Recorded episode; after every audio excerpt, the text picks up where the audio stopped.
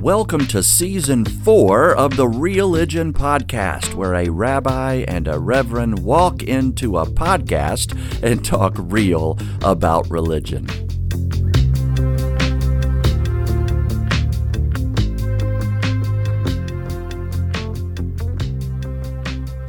Hello, Joel Tolbert. Howdy, Eric. How you, man?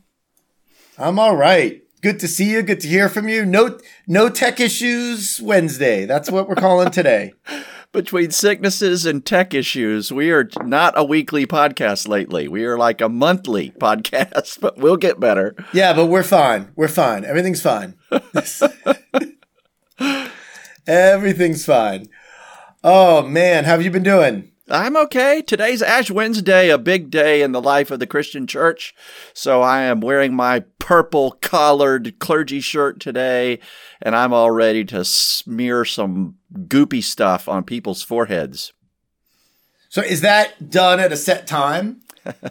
well, we, I thought about going downtown to Little Chestertown and setting up a table and doing it at midday.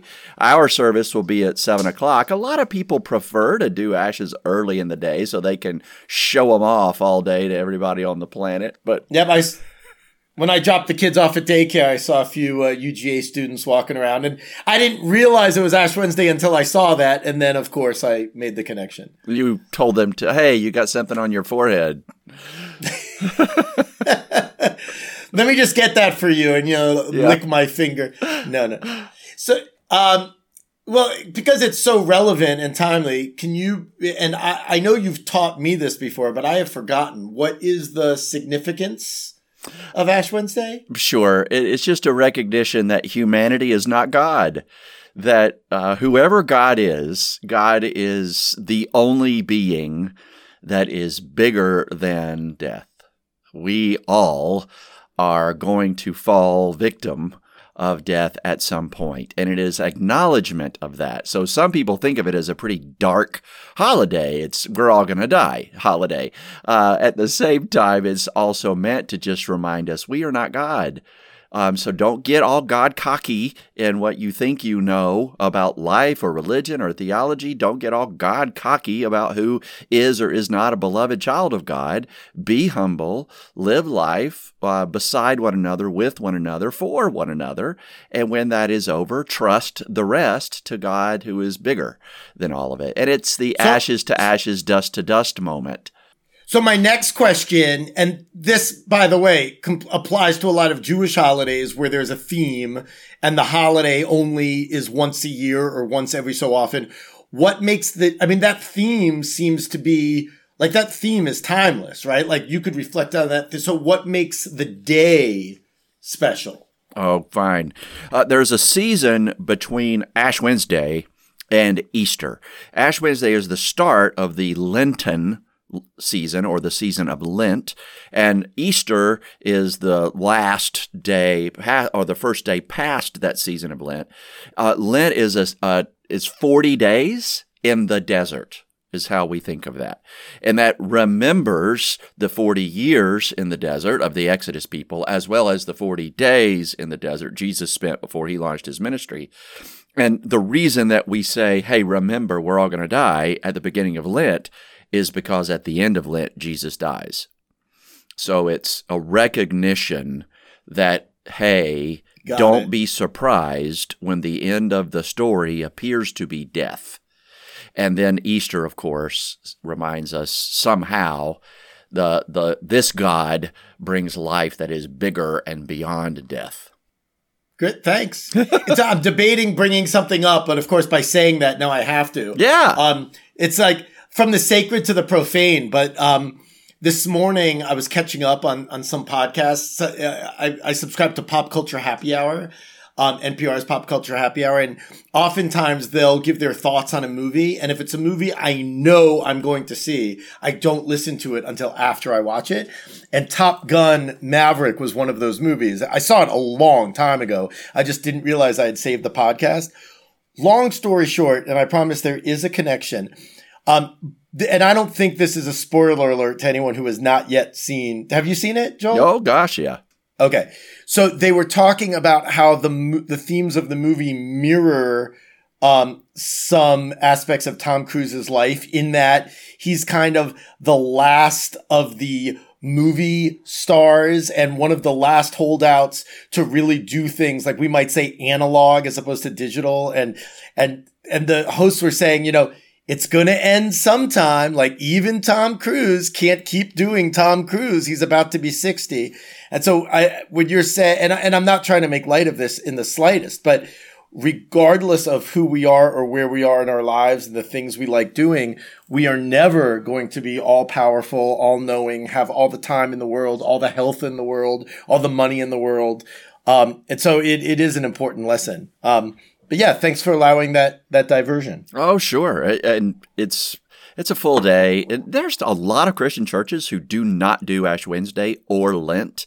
If you've heard that term Mardi Gras, it really means Big Tuesday, right? Or Fat Tuesday, um, which is the Tuesday before Ash Wednesday. Is the time where you fatten up because you're going into the desert and you're going to be hungry and starve yourself and uh, deprive yourself. I, I don't think of Lent as a season of self deprivation and torture and abuse.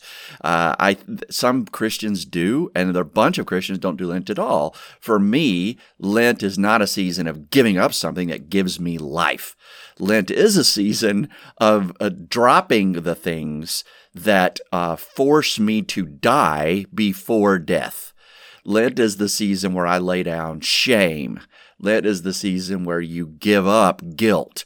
Lent is the season where you give back all the grumpy, nasty, yucky stuff that blocks me from living life to its fullness now and that introduces a hmm. premature death into the season that I'm supposed to be alive and celebrating and enjoying and living life to its fullness and helping everybody else around me have life to its fullness. Not it's not a personal thing.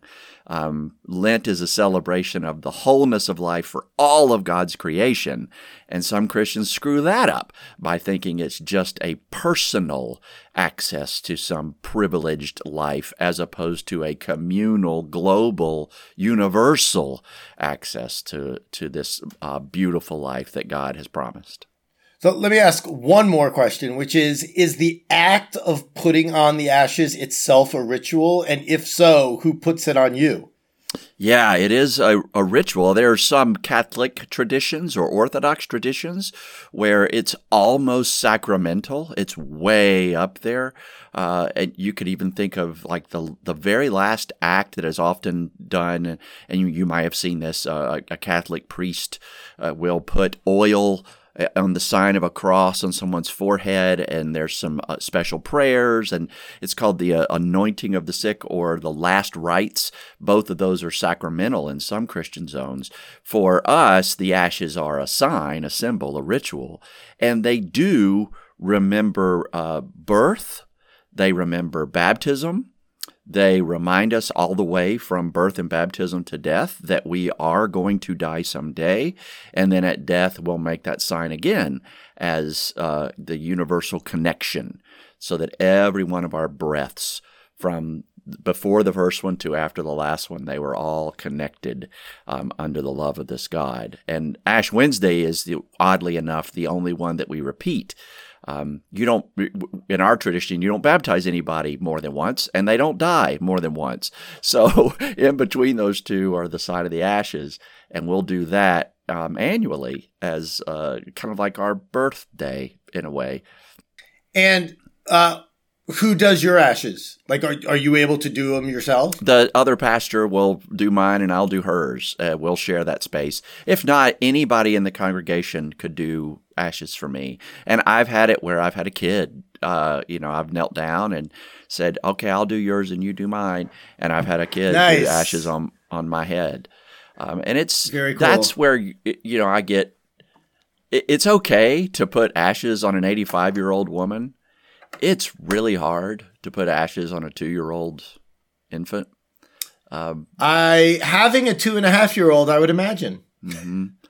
But and it makes you say like, right, they're gonna die.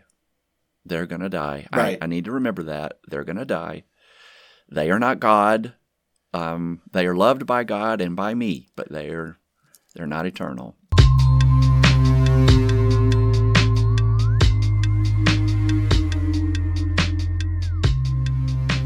All right. Well, that was that was good. Uh, let's. Uh, I, I, guess uh, after three weeks, right? If my math's correct, uh, let, us get to our topic. And and so far, so good. No tech issues. We're doing great. Woo-hoo. Ten minutes in. Yeah. Last time we uh, we worked a lot on specific terms in your tradition, um, Israel, Jew, and Jewish uh, Semite. We, we worked on some monster topics like that. This week, we were going to spin the tables and let you grill me on terms that seem to be a little bit um, more towards the the Christian world perspective, and I wonder what terms come to mind for you that you want to that you want me to try to unpack. Yeah, I mean, I, I, Absolutely, and and I do have a few, and, and, some of them we talked about, and then I may surprise you on on a few also. So let's start. With, I'm putting air quotes on easy. Christian. Mm hmm It, you know, like so many words involving religion and and just outside of religion, you know, it, it kind of you know, it's like tofu, right? Like, like there are words that mean whatever the person saying them thinks they mean. But to you, well, I guess two questions is what do you think most people mean? Because I have a feeling for you, it's two different answers. Tell me if I'm wrong, but what do most people mean, generally speaking, when they say I'm Christian? And then for you, what does it mean to say I'm Christian? Yeah, okay, sure. Let's start with the, the first one. Most people. We're going to have to differentiate that globally and then Americanly. Uh, globally, if somebody calls themselves a Christian, it probably means that they are a part of some worshiping community that um, has the stance that Jesus is the embodiment of God. And he died and rose again and we'll stop there. Uh, American Christianity, a lot like, and European Christianity might be going this way as well, but we're uh, somehow American Christianity is farther down this track than Europe. Uh, if you're an American Christian, it's kind of like the difference between Israel in Scripture and Israel as a nation state. I think when a, a lot of Americans say Christian, they don't mean it as a religious identity. They don't necessarily have beliefs or practices that embody Christianity. They are cultural Christians. They were born into a household where mom or, and or dad or some grandma or granddad or somebody in their family went to church regularly and forced them to go and maybe dragged them along on some Sundays or went to Bible school or camp or conference in the summers. And they heard a bunch of stuff and they know some of the songs and they got a feel for the prayers and they've even taken communion and they were probably baptized but they don't have any real beliefs around that, nor do they have any practices. Uh, so I call, I, i'm worried that a majority of the people who use the term Christian only mean it culturally. They do not mean it for the accountability and responsibility and the disciplines and the beliefs that come with it.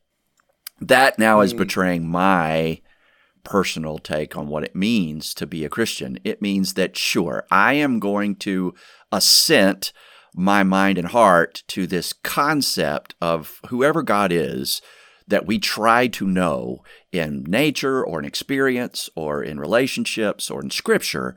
We can know this God best through this weird brown skinned Palestinian Jew, Jesus, a carpenter from Nazareth uh, who led some folks and said some wild things and was killed for it and rose again uh, from death and appeared to a bunch of folk. Uh, so that's a, a scent of the mind and heart. Um, then it is, and it makes me a disciple of Jesus, like a, a student of who he was, a studier of who he was and what he said and how he lived.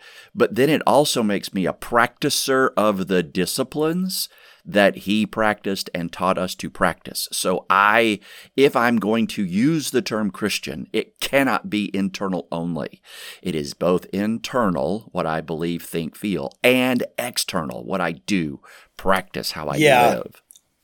And that's always been a, a big, a big thing for you and something I think you and I agree on that you know, I think a lot of people say, and if I may speak for Christians for a second, something yeah. that I hear a lot you know, is you need to believe in Jesus or I believe in Jesus. And uh, again, please correct me if I'm misunderstanding you, but for you, that's that that means something, but that's not sufficient. It, it just because it it doesn't have necessarily a bearing on responsibility or action. Well, and the good sentiment that that uh, inspires, like, even when Jesus says, you know, hey, I'm I'm this guy, and if you're going to know God, you, you can know God through me. Um, so believe that. And he says that to some of his disciples, um, the men and women and children that were nearby. Okay, that's a lovely that's a lovely way to say it. We've con- uh, contorted that expression to mean, oh, mm. well, if I say I believe it, if I have a mental assent to that, yeah, yeah, sure, sure, he is. Okay, got it. I'm done. Uh, no, like the only reason he said, look, the reason I'm trying to embody God for you is so that you can know God better. And what it looks like once you know God, it changes everything. It changes how you love self. It changes how you love others. It changes how you love enemies. It changes how you read the law. You can no longer say, Thou shalt not kill, and say, Well, at least I didn't kill anybody, because Jesus says in Matthew 5 ish, He goes, Okay, you hadn't killed anybody. Great. Guess what? You thought about killing somebody. That's up there too.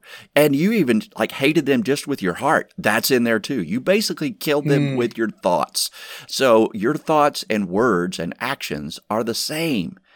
Go embody it. And if you're not embodying it, it's a lie what you believe. And if you say you believe it and don't embody it, you're just kidding yourself.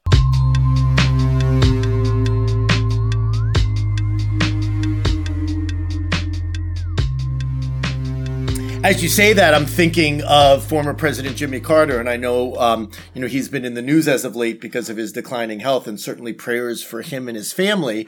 Um, one of the things, from a theological point of view, that that he's well known for is that line. You know, it, it's okay, I, and I I'm paraphrasing, obviously, but you know, sinning in your heart is one thing, sinning in action is something else, and I actually agree with that.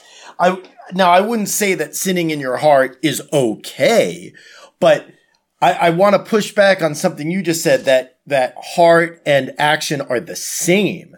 I don't think they're the same. Um, so g- g- go into that a little bit if you don't mind. Sure, and this this comes from both the the Moses the Torah command to love the Lord your God with all your heart, with all your mind, with all your strength. Listen, don't quote the Torah to me, okay, buddy? I- well, and then the Pharisees or scribes or Sadducees, depending on which gospel, different people ask Jesus, which is the greatest commandment.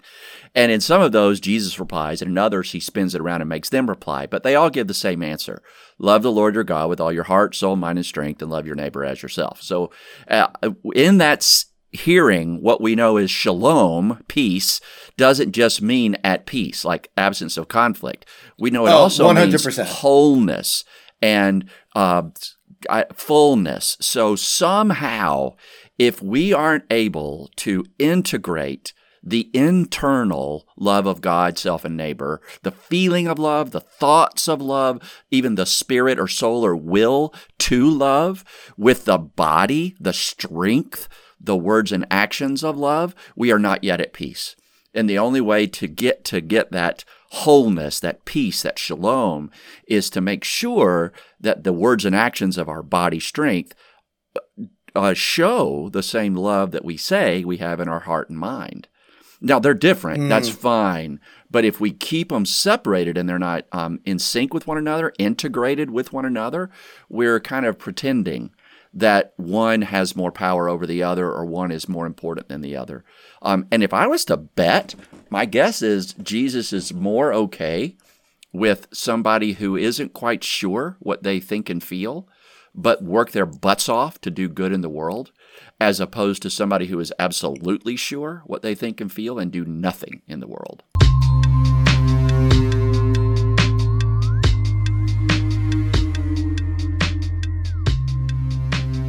So, um, this is not one you and I talked about in the pre-show planning because it's become uh, in the cultural zeitgeist, so to speak, afterwards. But anyone watching the Super Bowl came across in several multi-million dollar dollar commercials the phrase Jesus gets us.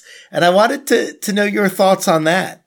Yeah. I it's amazing. Uh every now and then I'll find somebody who does a good job pointing to this uh, there's a, an image of uh, in one of those commercials of an immigrant on the run from a dangerous, politically oppressive regime, getting chased down. Oh, yeah. I noticed this. Perfect. Yep. Yes, that is it. That is the story of of Jesus in a lot of ways. And so finally somebody is not doing white, blonde, blue-eyed Jesus and they're not doing this pure, peaceful Jesus who's all swishy gushy and happy gappy and uh, kumbaya.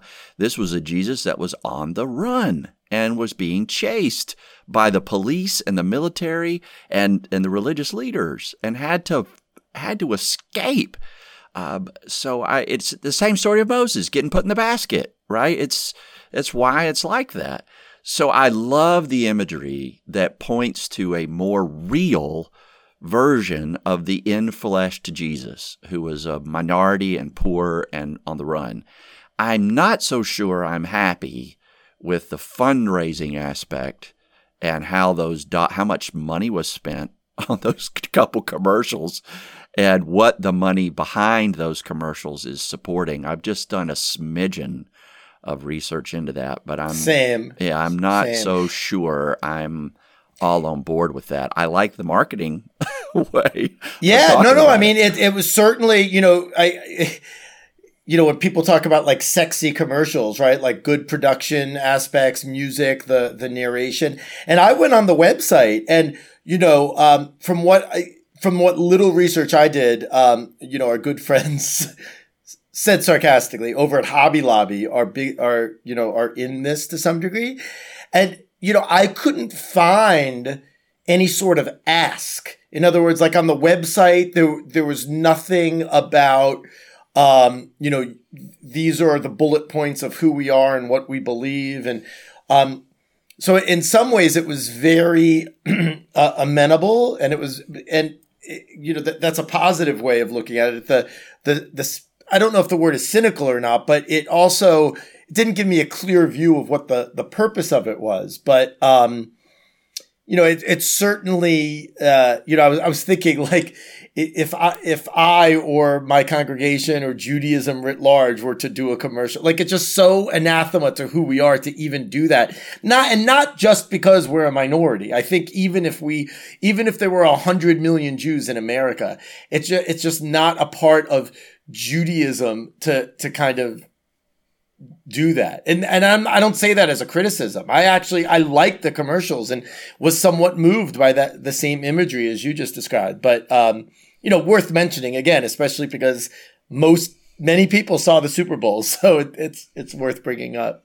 Well, and that uh, the image of that version of Christ uh, resonates with some Christians in in an amazing way, and may resonate with some non Christians as a a relief. Yay! Finally, a Jesus that isn't homophobic and judgmental and uh, pro violence, uh, who justifies war on behalf of the, the largest capitalistic societies.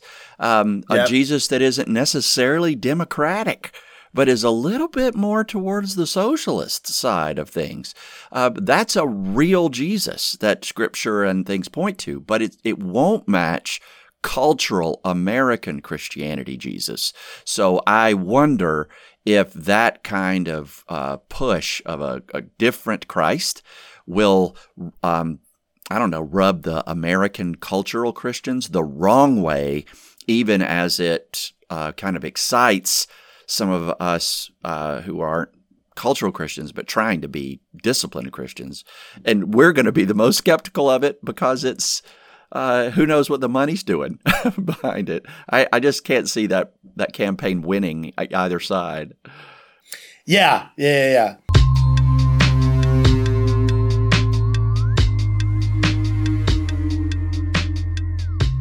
Uh, so I have another one for you, and this is one that I think about and come across often, and I think you and I have bandied about it before. Jews for Jesus, or uh, and I mean the same thing by this. Uh, other people may not. Messianic Jews. What are they? Who you know? Mm-hmm. Or, yeah, I, I don't want to. I don't want to prime your thinking. I'll just let let you have it. Because I obviously have opinions on this. Yeah, yeah, I, mean, I do too. Um, so what's really strange is like in the New Testament, in the Greek New Testament, the oldest book might be what we call Galatians, and it's one of Paul's letters to a church, maybe in Galatia, but the in Galatia part was a parenthetical ad, and it's in one of the later manuscripts, so we don't really know, but it's just called Galatians now. And he's got this, you know, he was a Pharisee among all Pharisees. He was a top notch uh, scholar in the Jewish hierarchy of his time, and he had this wild, wacky vision slash they call it a conversion. I hate that word, but uh, he just had a, like a an expansion of what he thought the boundary was. There was a point in his world where he assumed the boundary was very, very tight against the race or the people that were called Judeans. And something exploded and made his boundary go radically wider than that, to where he started including the Gentiles, um, the non Jews. And when that happened, Paul became, in some weird way, a Jew for Jesus. So uh, I'm the concept of that. I want to go, okay, fine. The modern practice of it is creepy. Uh, it, I'm not okay with it. Uh, there's a bit of a conversion of the Jews to it uh, that they sometimes push. And Paul never did that. He never insisted on that. He stood right there in between and he said, Look, if you're Jews and you've been circumcised and you have these table practices and whatever, you keep on doing that. But if you're Gentile, you do not have to be circumcised, nor do you have to honor the table practices. And at the same time, these Jewish Christians and these Gentile Christians can be one united church together. And that was always the fight. Um, some that were a little, I'd say, farther to the right in the pro Jewish side were trying to make Gentiles be circumcised, and others that were farther to the left in the Gentile group were making fun of the Jews for having their own practices and rituals. So that, that was all breaking the unity. And Paul's big push was no, you, you don't have to convert each other. You don't have to do works across each other in order to be loved in one community under this one God. And, and he kept doing that. So when I see Jews for Jesus, and I sense the conversion that they think is necessary. I can't do that. Um, let's pause there before we turn to messianic, though. What what's your take on them? Well, you know, I I first of all, I completely differentiate the historical from the modern in the sense of it, to me, it, like it, it almost doesn't matter historically because that's not what people mean when they say I'm a Jew for Jesus in 2023 or in the 21st century. Yeah, I mean, I think creepy is a good word. One thing that I struggle with is, um, okay, so you know we don't necess- we don't want them in our congregation, um, but if they were halakhically, if they're born to a Jewish mother, I struggle with the question of are they Jewish? Now, legally speaking, they are. But, but when I say legally, I mean Jewish law. Um, but that might be, that, that might not matter that much. I mean, you know, in, in terms of like, okay, so according to Jewish law, but what does that mean in, in actual practice in the con, in the context of our community? And, you know, I occasionally will get an email from someone saying, you know, I'm a messianic Jew wanting to come to your congregation. And I am very clear to say we are not messianic. We are part and parcel of uh, normative Judaism. You know, I used, you know, the, uh, I don't have like boilerplate language, but this is the, the, the gist of what I say. I said, you are welcome to pray with us, but messianic beliefs are not really allowed here. So, you know, you could pray with us and, you know, meet people and converse, but, um, you know, that's not who we are. Mm-hmm. And, and, that's not what we're going to teach or, um, one thing that I struggle with, and I think I know your answer is, you know, a lot of my colleagues will say, well, Jews for Jesus aren't Jews. They're Christian. So, mm. what do you say to that?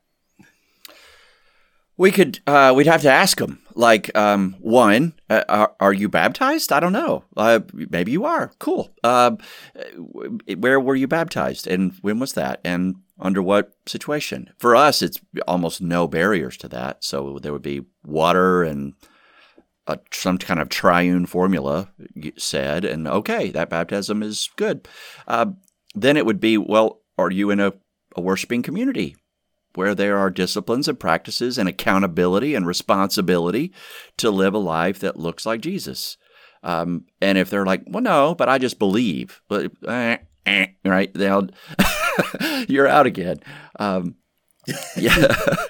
and it's not like I'm trying to boot anybody, right? It's just that uh, it's, I find that those little odd points, much like Jesus, had no interest in, uh, in being, building an army to take over a country so that something would finally, by conquering, be the way it was always supposed to be. There's a little bit of the messianic Judaism that is looking for the next king slash conqueror mm, to yes. to take over and own a certain package of real estate where we will all live right no matter how everybody else lives everywhere else. And the way Jesus talked about it is like, no, the kingdom of God is not a a, a set geography. It is everywhere. It is not only sometime in the future, it is also right now. And it is accessible to all, and it is still out of reach for all. So to mm. really walk the way with Jesus is to recognize that the kingdom of God is here and now and not yet. And to get busy working for it. And not just for yourself, but to get busy working for it for everyone so that peace and justice and love and truth are everywhere for everyone. Uh, and that's where the beautiful language from Psalms or whatever, where every tear is wiped and um, every mouth is fed and, uh, you know, every thirst is quenched. Um, all, all, of those kind of language, that's where that comes from. It's, it, it's us trying to imagine that, uh, that reality without trying to put a flag over it or to take it by sword. Mm, I like that. Um, there was something else I was going to ask you about that. Oh, I, one thing I was going to say is, you know, one response I have that, you know, again, a, a, maybe a little bit sar- sarcastic is it, it, to me, it's like saying you're a vegetarian and a meat eater. It's not that one is necessarily better than the other, but you cannot be both. Like, you cannot be a Jewish person and a Christian at the same time. You can respect both. You can learn about both. Absolutely. And you should, but you cannot live a Christian life and live a Jewish life. Hmm. Yeah, I can see why either either faith community would say no to the overlap. I would hope that there might be some way to overlap that would not offend and buck either side. But I don't know if that's possible. Uh, it, you, you might be right that the there is no overlap between the two, but I would love it, to believe there there could be. Yeah, and it would not surprise me at all to know, which I think is the case, that Jewish communities are more sensitive to this because first because we are a minority and you know you used this word earlier because of the kind of appropriation of Judaism. Mm-hmm. Um, and uh, and going back to you know the the technical term that you introduced of being creepy, there is that conversion aspect like no one in my community is is you know, like is walking around saying you have to do this mitzvah. I mean, people are saying like you know, what we're talking about is like, oh, I really want you to join this committee. like that, that's where we kind of peer pressure people into doing things. But it's not the kind of thing of like, you know, you're, you need to be saved. Therefore you need to believe in X. And my personal experience with Jews for Jesus, Messianic Judaism, is that that is part and parcel of what they do. Uh huh.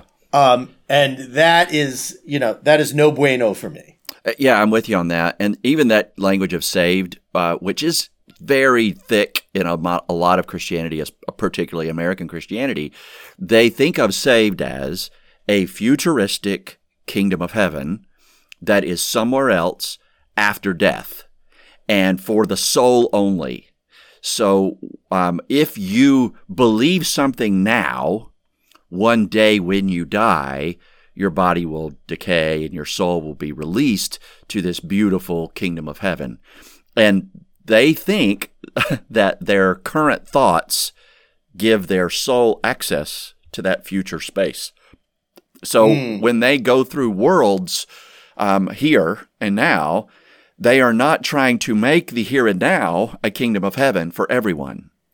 They are trying to grab people, make them believe the way they do, so that one day they could all go to the same future kingdom of heaven in soul only. And Jesus just doesn't play that game. There's absolutely nothing about good. about the future that isn't true for the present. There is absolutely nothing that isn't true for the soul, that isn't true for the body and the mind and the heart. And if you are trying to save somebody's soul but don't give a damn about their body, you're not you're not with Jesus on that. Like so I don't feel like they can say they're uh, Jews for Jesus, or they could say they're Messianic Christians, right? But they don't look and sound like Jesus to me. And and for you, they don't look and sound Jewish. so what I'm afraid they've done is like they've so distorted both faiths that they are have lost both, and they yeah. they don't have a, a home identity anymore um, that that lines up with something that's holy. They've crafted a new distorted identity that cherry picks uh, from both Judaism and Christianity, but don't actually point to truth. Mm, well said. Yep. Yep. I agree. And and I would just say it's I don't know if my reasoning is as articulate that it's not about for me, it's not about truth. It's not about whether they're right or wrong. It's it's more a it's almost visceral. It's like you're not us. And I don't, I, that sounds so judgmental. I hate even the way that sounds, but in the same way that like, if you, it, it, who I love and is a dear friend with your belief system came to my synagogue and wanted to be a part of a community, I'd say, but that's not who you are. Mm-hmm. You right? Like, right. It, it just, it, again, it's not, it's not like we don't like you. It's just, this isn't the right community for you. Yeah, and I I imagine I could learn all the rituals. I and there were um, in the New Testament there were folks who did this. Um, there were Roman citizens that had never been circumcised, were not born of Jewish heritage, but were um, the the odd term was God believers. They um, mm-hmm. they weren't Jews, but they practiced in the synagogues and they went through the rituals and they they had some of the same food restrictions, but they weren't Jewish. Now, they were allowed in the community and they were treated at table fellowship and all that, but make no mistake, they would never be a teacher, they would never be a leader, they would never be an elder or a rabbi. They they were of course there and and they were considered part of the community in a way, but they weren't considered part of the identity. And maybe that's the difference. The the hospitality of community is one thing, but the identity is another. Yeah, I you that is very well articulated because again, I I don't have not only do I not have a problem, I love when guests come to the synagogue, whether it's a UGA student that's, that has the assignment of, you know, go to a faith community different than yours, or like I just had a, a Zoom meeting just before uh, our, our recording uh, an hour ago with, with a young man uh, who's in a relationship with a Jewish person and he wants to experience Judaism, thinking about possibly converting later in life. By all means, come learn about us. Um, but that again, that welcoming and being friendly and and sh- displaying hospitality is very different than okay, you are a part of us. Mm-hmm. Uh, there is a distinction there, and it's important that there's a distinction yeah. there.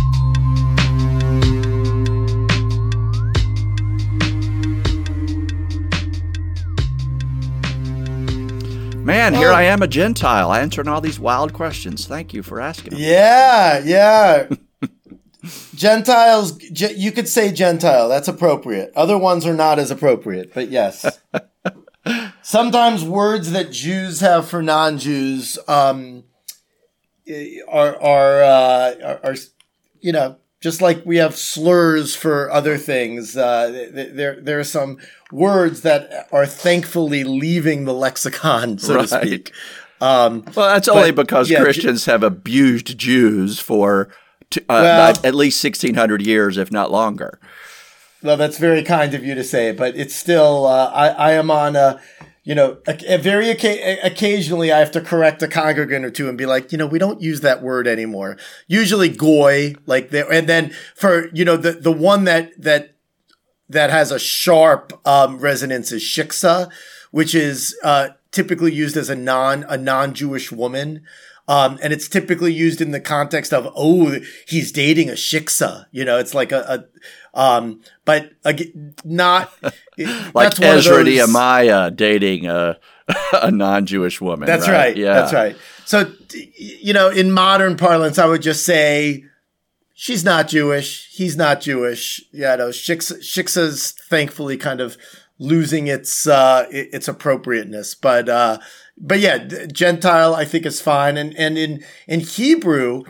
Um, you know, I, you may have said the word earlier. It may, it may, have been last week when we had when we, we spoke for thirty minutes and then couldn't uh, share it with the world. But you know, the word goy is a tricky word um, because goyim in the Torah means nations, and um, and God tells us the Jews that we are to be an or hagoyim, a light unto the nations. And so, you know, in that context, it's a perfectly appropriate word. But that word has been kind of uh, changed to mean non-Jew and and often used in in a context not the most appropriate. So um, you know, I try to stick with you know, they he or she or they are not Jewish. Uh, Gentile is fine, but I, I typically, if I'm saying something differentiating a Jew from a non-Jew, I'll typically just say non-Jew.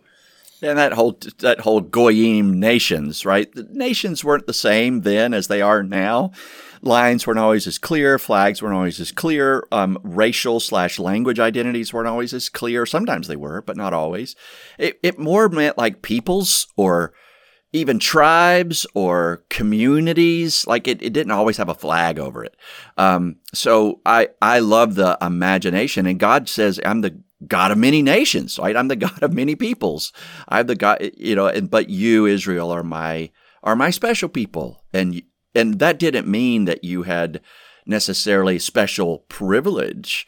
It meant you had special responsibility to be that light to all the other nations as well. So it, it came with a burden as well as access to a relationship. Um, and I, I'm okay with that concept. And I think of, uh, Christianity as, that's why Paul, Paul knew that, um, as a Jew. And when he figured out he was going to do Judaism through a Christ like habit or way, or um, there was nothing about his Judaism that he let go. He just reinterpreted it all through a Messiah that wasn't a conqueror, but uh, sacrificed, uh, through a Messiah that wasn't a sword swinger, right, but a, a servant. Um, and that rocked his world, but he he still practiced um, all of the habits and rituals and ceremonies of Judaism, even when he was doing it in a new way.